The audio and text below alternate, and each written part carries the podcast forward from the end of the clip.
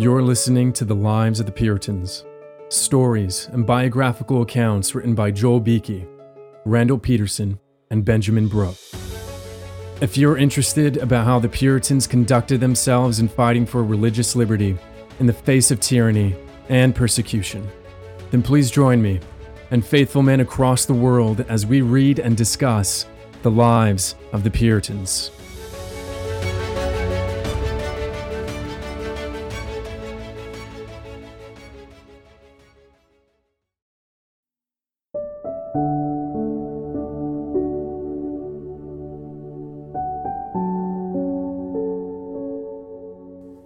This celebrated divine was born at Shotwich in Cheshire about the year 1549, was the youngest of 17 children, and educated in Jesus College, Cambridge, where he continued nearly 16 years and was chosen Fellow of the House. During his abode in the university, he became thoroughly convinced of his sins, betook himself to deep humiliation, and earnestly sought the blessings of pardon and peace through Jesus Christ, which, to his unspeakable comfort, he at last obtained. While at Cambridge, he was particularly intimate with Doctors Fulke, Chatterton, Whitaker, and others, who held their weekly meetings for prayer and expounding the Scriptures. In the year 1615, a divine of the same name, and no doubt the same person, was elected proctor of the university. Having received an invitation to become pastor at Hanwell in Oxfordshire, he left the university and entered upon the stated exercises of the Christian ministry. In this situation, he preached frequently, catechized the youth, and united with others in a weekly lecture at Banbury. His labors at Hanwell were numerous and most extensively useful. It is observed that hundreds of souls were at this place converted under his ministry.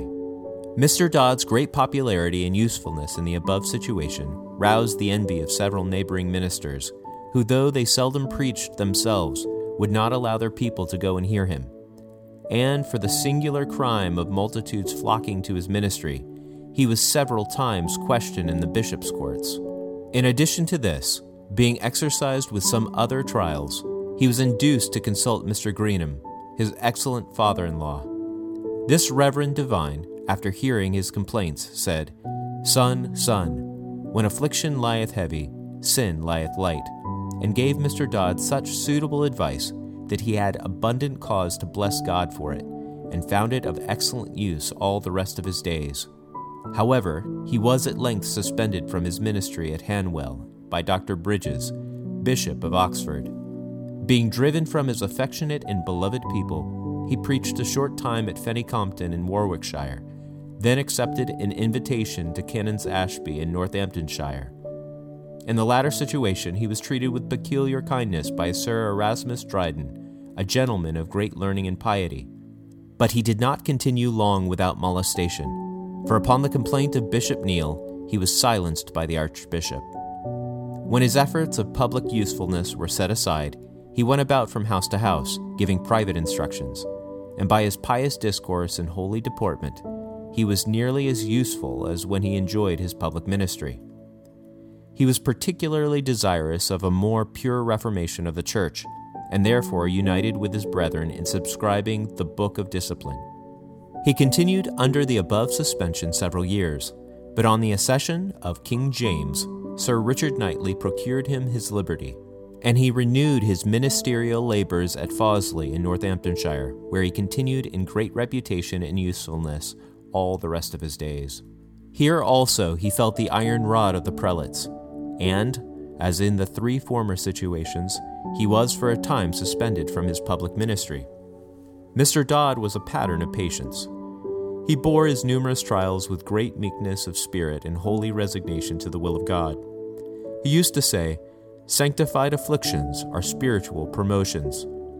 In the 63rd year of his age, he labored under extreme bodily affliction and was brought to the very brink of the grave. But when the physician, who gave a check to his complaint, told him he had then some hope of his recovery, the good old man replied, You think to comfort me by what you say, but you make me sad. It is the same as if you had told one who had been sorely weather beaten at sea and was expecting to enter the desired haven that he must return to sea, to be tossed by fresh winds and waves. Having a comfortable assurance of heaven, he was desirous to leave the world and to be with Christ. And as he enjoyed much divine consolation in his own mind, so, in numerous remarkable instances, he administered the same to others. This venerable divine used to say, I have no reason to complain of any crosses, because they are the bitter fruit of my sin. Nothing shall hurt us but sin, and that shall not hurt us if we can repent of it. And nothing can do us good but the love and favor of God in Christ, and that we shall have if we seek it in good earnest. Afflictions are God's potions, which we may sweeten by faith and prayer, but we often make them bitter by putting into God's cup the ill ingredients of impatience and unbelief. There is no affliction so small but we shall sink under it, if God uphold us not. And there is no sin so great but we shall commit it, if God restrain us not. A man who hath the spirit of prayer hath more than if he hath all the world. And no man is in a bad condition, but he who hath a hard heart and cannot pray. During the civil wars, when some of the king's party came to his house and threatened to take away his life, this heavenly divine, with holy confidence, replied, If you do, you will send me to heaven, where I long to be. But you can do nothing except God give you leave. When they broke open his chests and cupboards and carried away what they pleased, his only complaint was, The Lord gave, and the Lord hath taken away. Blessed be the name of the Lord. When they came a second time, he was confined to his bed by sickness. But though they cut away the curtains from his bed and took the pillowcases from under his head, he uttered not a murmuring word. Coming a third time, and having taken most of the linen and household stuff, and brought them into the room in which the good old man sat warming himself by the fire, he, during their absence to search for more, took a pair of sheets and put them under the cushion on which he sat, greatly pleasing himself, after they were gone, that he had plundered the plunderers, and by a lawful robbery saved so much of his own property. Mr. Dod was exceedingly beloved, though not without his enemies. These, out of malice, stigmatized him faith and repentance, because he was constantly recommending these two things. He was a person of great moderation, and when he was questioned about subscription and the ceremonies, he was always equally ready to give his opinion and cautious in giving his advice. He urged all who desired his opinion upon these points to take heed against being influenced by the example or arguments of others, but to look to God and His holy word for direction. He used to ask them whether they could suffer in that cause alone, if all others were dead. Though he was a strict nonconformist and bore his share of sufferings in the cause, he was of a most liberal spirit and loved all who loved Christ.